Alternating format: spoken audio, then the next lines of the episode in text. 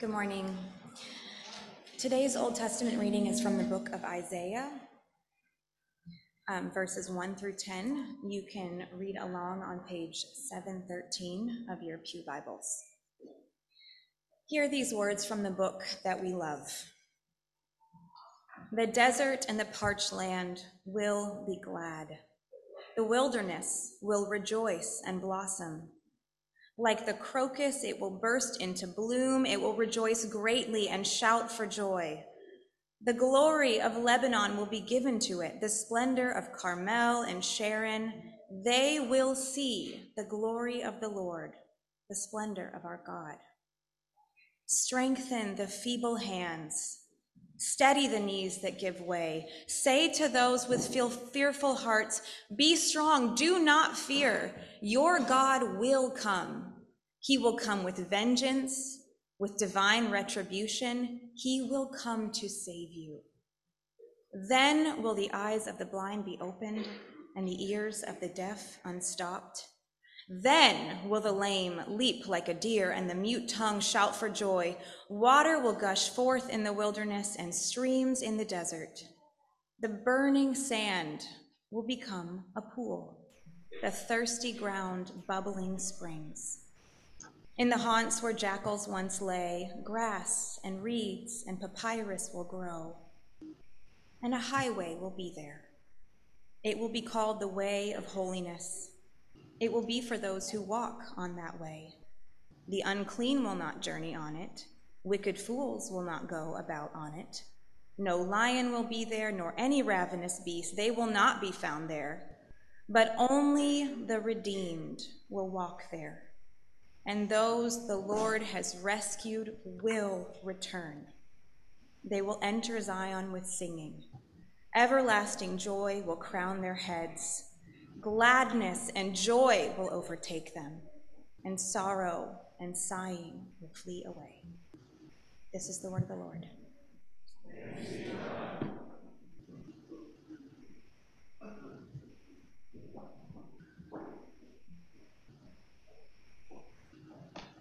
The New Testament passage is Matthew 11, verses 2 through 11, which is different than what it says in the bulletins. We have it correctly on the monitors. Starting at what verse, verse 2 of chapter 11, Matthew. When John, who was in prison, heard about the deeds of the Messiah, he sent his disciples to ask him, Are you the one who is to come, or should we expect someone else? Jesus replied, Go back and report to John what you hear and see. The blind receive sight, the lame walk, those who have leprosy are cleaned, the deaf hear, the dead are raised, and the good news is proclaimed to the poor. Blessed is anyone who does not stumble on account of me. As John's disciples were leaving, Jesus began to speak to the crowd about John. What did you go out into the wilderness to see? A reed swayed by the wind? If not, what did you go to see? A man dressed in fine clothes? No, those who wear fine clothes are in king's palaces.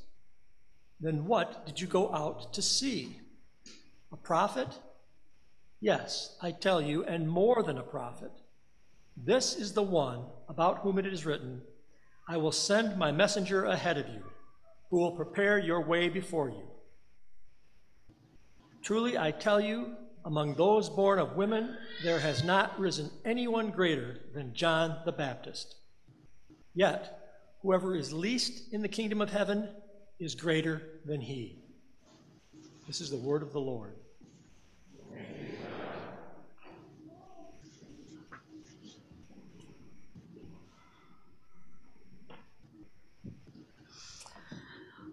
Good morning, Sherman.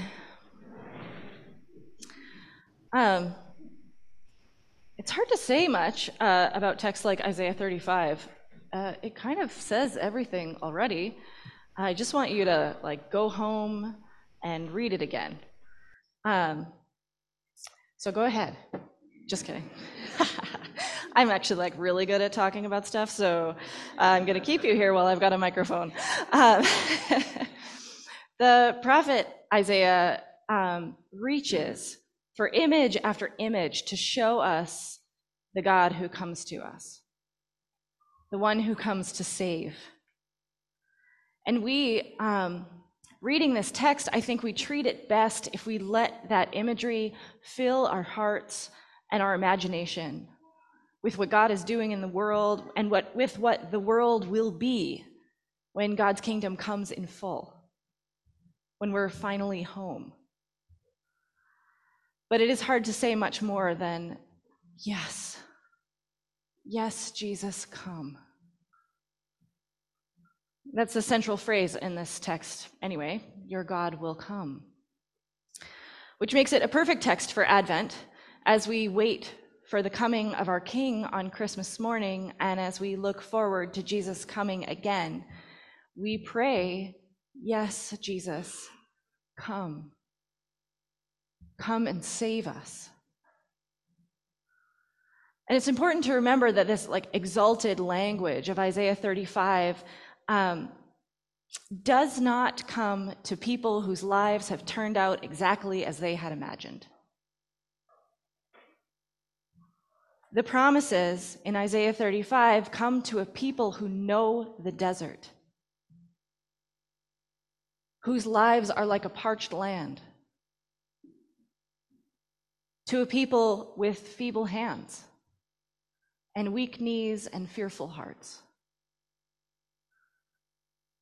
And that too makes it a perfect Advent text, because Advent is the time when we look squarely at the pain of the world and the pain of our own lives, and we refuse to look away. And we remember that no matter what is threatening us or weighing on us or dragging us down, our God will come. It's in the desert that you most need words like that. When you most need to remember the promise. It's when you're dying for a single drop of water on your tongue that you need to remember that the rains are coming. As I read Isaiah's words, I like to imagine what it would be like to stand in the desert in the moment before the storm comes. Nothing happening Nothing seems alive. It's dry and hot, and it has been dry and hot forever. There's like a cactus and a little bit of grayish grass that haven't fully withered in the drought. It's bleak, it's quiet. And then something changes in the air. The wind shifts and the sky that's almost always bare, a cloud begins to form and to build, and everything seems to tremble with anticipation. The rain is coming, and you can feel it. That is Advent. The waiting and hoping, turning our attention to the reverberations of God's kingdom in our midst. We want to live with that feeling of anticipation even the whole year round. No matter where we're standing, no matter what parched land you find yourself in, no matter how dry and cracked the soil, you know the rains will come. You can feel it. Like the crocus, the wilderness is going to burst into bloom at any moment. That's the promise. And to hold on to that promise, we don't need to pretend that the desert doesn't exist or that we're like really happy about the desert. You only need to be hopeful despite it. To know that something else is coming, and that's how you can find joy in the midst of it. It is the promise that allows us to take stock of things as they are. It is the promise that allows us to see clearly even the darkest parts of our world It is the promise that allows us to laugh, though we've considered all the factors, as Wendell Berry says. Uh, Tony and I um, once took a friend of mine to a play about racism. Um, it was really powerful uh, and painful play that uh, clarified the problem of race for a lot of white people. Um, and when we got out, we asked our friend what she thought, and she said, I just don't like to think about such negative things. Like, I don't know why you always focus on this awful stuff. Uh, and I kind of get that sentiment. Like, my life would be easier if I didn't care or pay attention. The terrible things that are happening all around, right? The deserts of the world. And sometimes I get dragged down by it all. I get caught in despair. You know, I'd rather not have that problem. But it wouldn't make the deserts any less real if I refused to look at them. And if we can't even look at the pain, we certainly can't do anything about it. A lot of people think Christianity is silly because a lot of Christians use their faith as an excuse to avoid the trouble of the world, as a way to not see. Either because they insist that Jesus makes it all better, like already, or because they're caught up in worrying about things like swearing. Um, Tony often says when people, oh, sorry, I saw this post on Facebook from this pastor the other day, and he was like, People are saying, oh my gosh. And don't they know that that's a derivative of oh my God? And have you addressed this with your congregation? And I was like,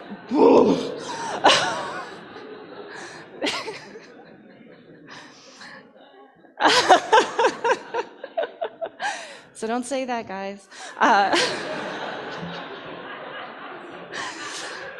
uh, I'm just kidding. Okay. no, I mean, in response to things like that, Tony will often say, I like this line of his. He'll often say, You know, there's real evil in the world. Like, you only have limited amount of attention and time. Let's pay attention to the real evil in the world. To have any credibility at all, our faith needs to be able to face what is true, even when it's painful. I'm not saying you have to read the news all the time or like enter into every hard topic at every moment. Um, but one theologian captured it well, saying, Our hope just looks like cheap optimism if it doesn't share the present agony of the world. Now, I'm still in church in part because I see the gospel as something that gives us courage to be honest about the world without being crushed by it. It is a hope that lets us enter into the pain because we know that more is coming. You know, I think my friend is unwilling to look at hard things because she fears that if she lets it in, it will paralyze her. She can't handle it because she can't see a way to fix it, and she doesn't see anything beyond it. I want the church to be known for looking into the storm without fear, for moving through it even with joy.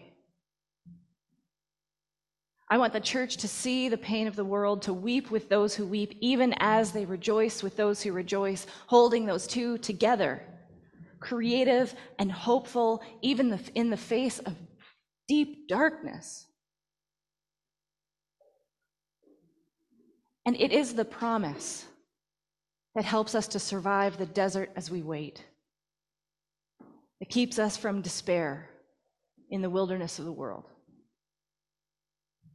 Because it's not, and, and it's not enough to just be hopeful in our own hearts. Right? We're also given a task. Strengthen feeble hands, Isaiah says. Steady the knees that give way. Say to those with fearful hearts, Be strong, do not fear, your God will come. He will come with vengeance, with divine retribution. He will come and save you. There are lots of wastelands in this world and lots of people fainting in them. We live in the richest world that has, or richest country that has ever existed. But still, many children, even in this city, are unable to get a good education, lacking textbooks and teachers and a chance at something different. You know, the prison system is so out of control that this country imprisons more people than any country in the world. We have 5% of the world's population and 25% of the world's prisoners. One in five American children live in houses where they're not sure if they'll be able to eat from day to day. That's just here. It's just a couple of the problems. Not even thinking about countries where governments have gone to war against their own people, where abject poverty cripples most of the nation. It doesn't even include the, uh, the just total terror that is climate change. And then, of course, it doesn't even include the wildernesses in each of our own lives. Like where plans fail and relationships fail and bodies fail. It is so tempting to get lost in hopelessness, to despair, or to try and protect ourselves by turning away, turning to denial or simple answers or just to Netflix. But we have been called to something better. In whatever wilderness you face, let the promises strengthen you. This is your hope. Hang on to it. Go home and read it again. Write it on your wall. Read it again and again. Live in the words of Isaiah. Let it strengthen you no matter how bleak the circumstances, and then turn and give that strength to another. Let the promises steady you so you can steady another. Let the promises calm your fears so that you can say to another, Do not fear, your God will come. And some of you may not be able to get to that steadiness now. It doesn't matter how many times you rehearse the promise, you know, and that's okay. That's why we do this together. That's why you don't do Christianity alone. If that's where you are, you let other people hold you up for a time until you're in a space where you can hold them up again. But as a community, may we become so saturated with the promises of God so that as a whole, as a community, we can be joyful and courageous, open, fearless, not huddled in the corner, afraid to look at what's going on.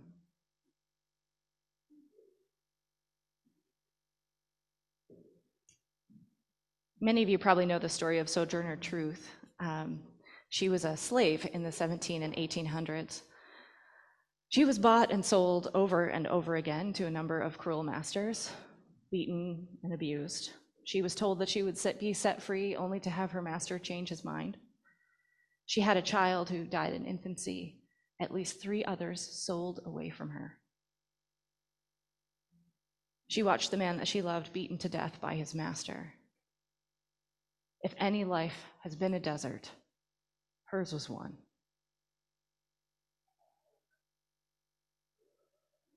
But she was not conquered by it. She listened to God when God told her to escape slavery, and she just walked off with her infant daughter in her arms. She changed her name to Sojourner Truth, saying that God had called her to go out and testify to the hope that was in her, fighting for the abolition of slavery and for human rights, speaking the truth of God. She couldn't read or write, she had no education or money to her name, but she spoke passionately. Um, at the end of one of her uh, anti slavery talks in Ohio, a man came up to her and said, like, old woman, do you think anybody cares about what you have to say? Do you think it does any good? Like, I don't care more about your talk than I do about the bite of a flea. And in the strength of one who believes the promise, she said, Perhaps not. But Lord willing, I'm going to keep you scratching. Hers is a long fight to freedom, one that is still going on in many ways. But Sojourner Truth knew there was no desert too dry for the water of life to flood it, no land too barren for the Creator of all to make it sprout and flourish. And I wonder for you all what desert are you facing right now? What wilderness is threatening to swallow you up? What are you afraid to look at?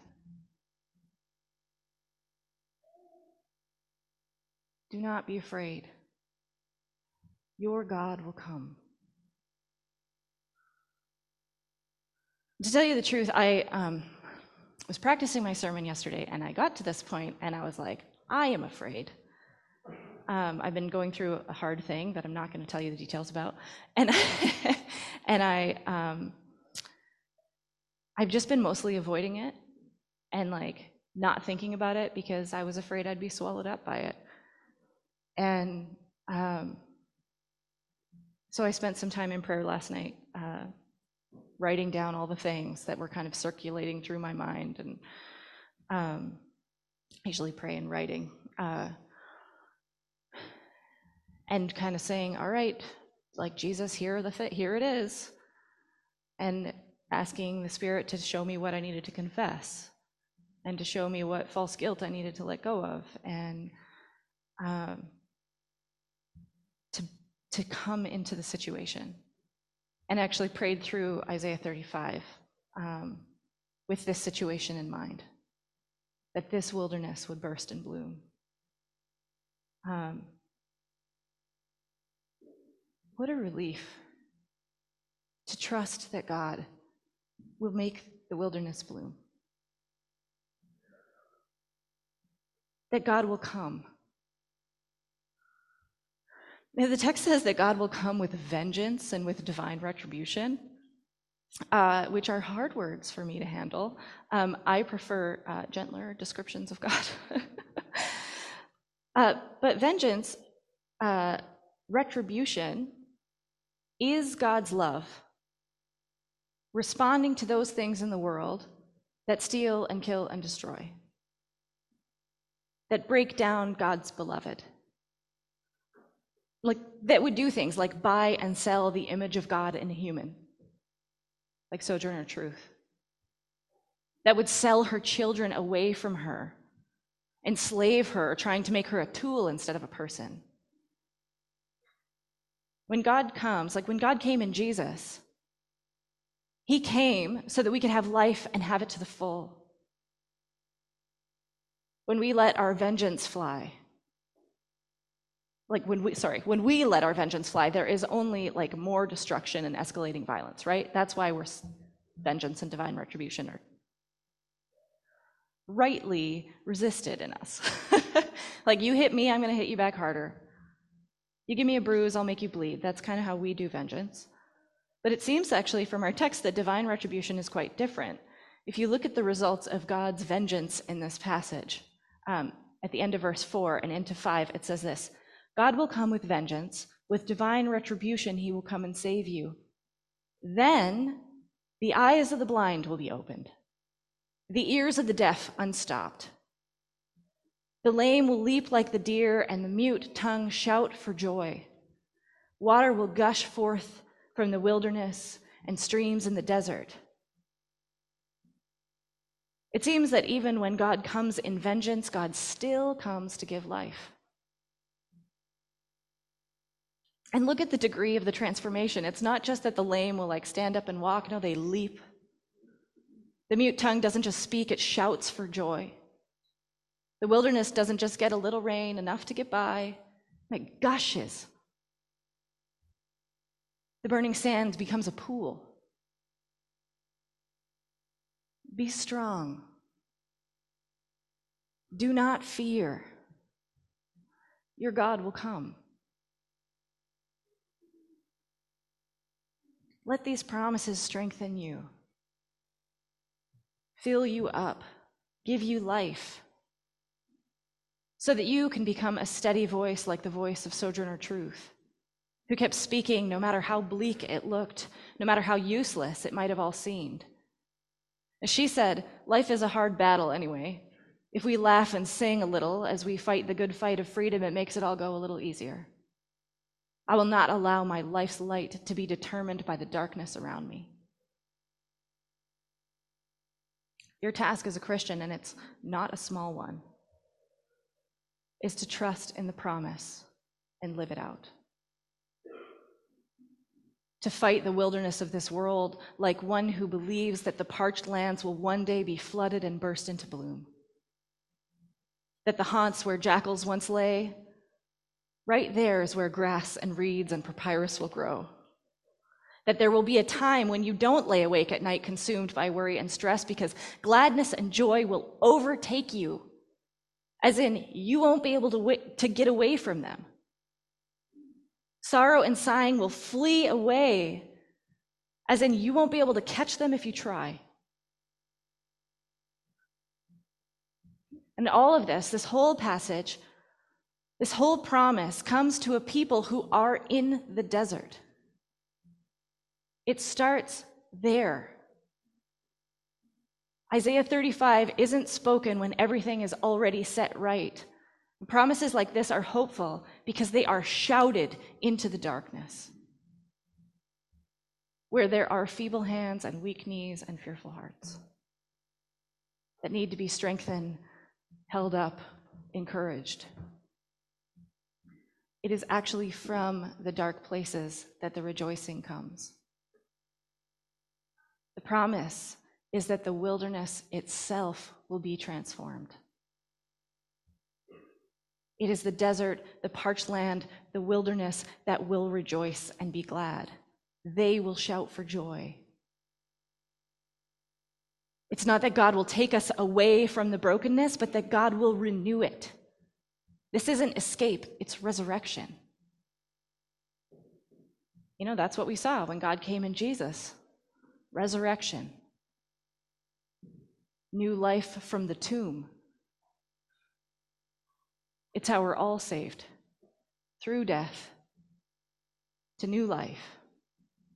Like we're not a people who believe in consolation, you know, like a pat on the back that makes you feel better. We believe in restoration, all things made new. Tim Keller explains it like this. He says that that means that every horrible thing that ever happened will not only be undone and repaired, but will in some way make the eventual glory and joy even greater. And he tells the story of Samwise Gamgee at the end of Lord of the Rings.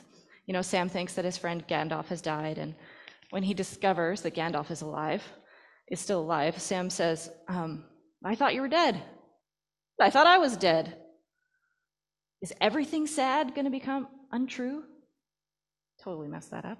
Is everything sad going to come untrue? And the answer is yes. Yes. Yes, it will. It won't just be undone, but transformed from desert to bubbling spring, parched land bursting with vegetation, somehow stronger for having been broken, because our God is mighty to save. C.S. Lewis said the same thing. They say of some suffering, no future bliss can make up for it, not knowing that heaven, once attained, will work backward and turn even that agony into glory. Hold on to this when you're in a desert of your own.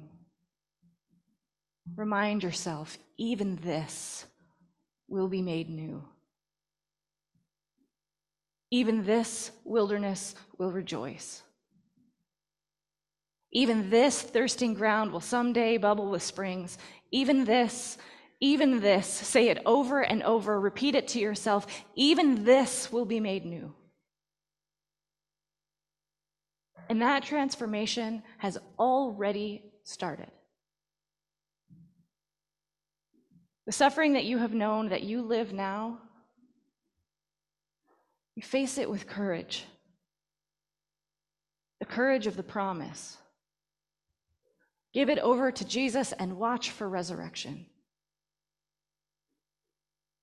Those of you who have suffered deeply, you have a gift that you can give to the world, a hard won gift. If you're someone who's made too many bad decisions, who's hit rock bottom, and you found Jesus there, offering you grace and forgiveness, you will have an extra helping of space and grace to offer another who is struggling. If you're someone who knows what it is to be demeaned and diminished, judged for things you cannot control, you have something that other people do not have. You know what rejection feels like.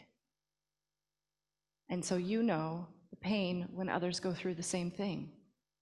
You have a per- precise and incisive kind of compassion.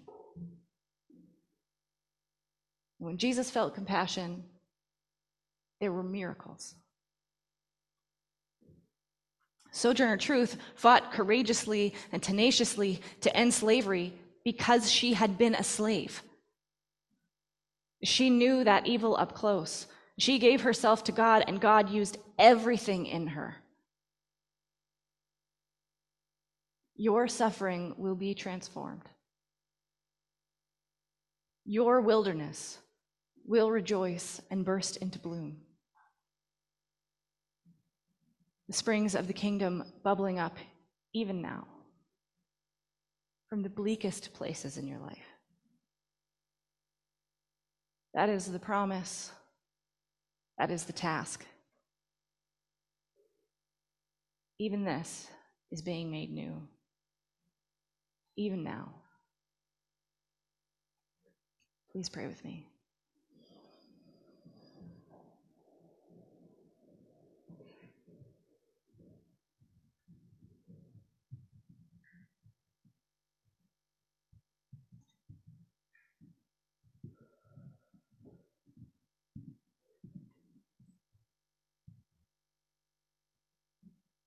Lord, may you fill us with promise.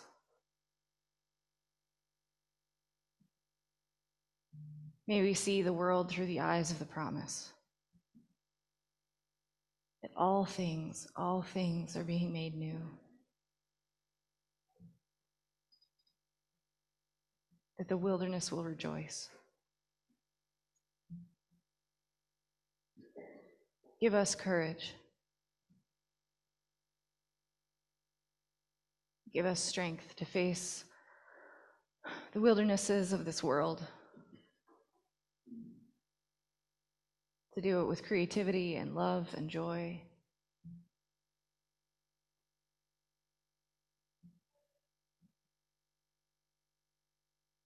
Lord, may we trust you in it all and with it all. In Jesus' name, amen.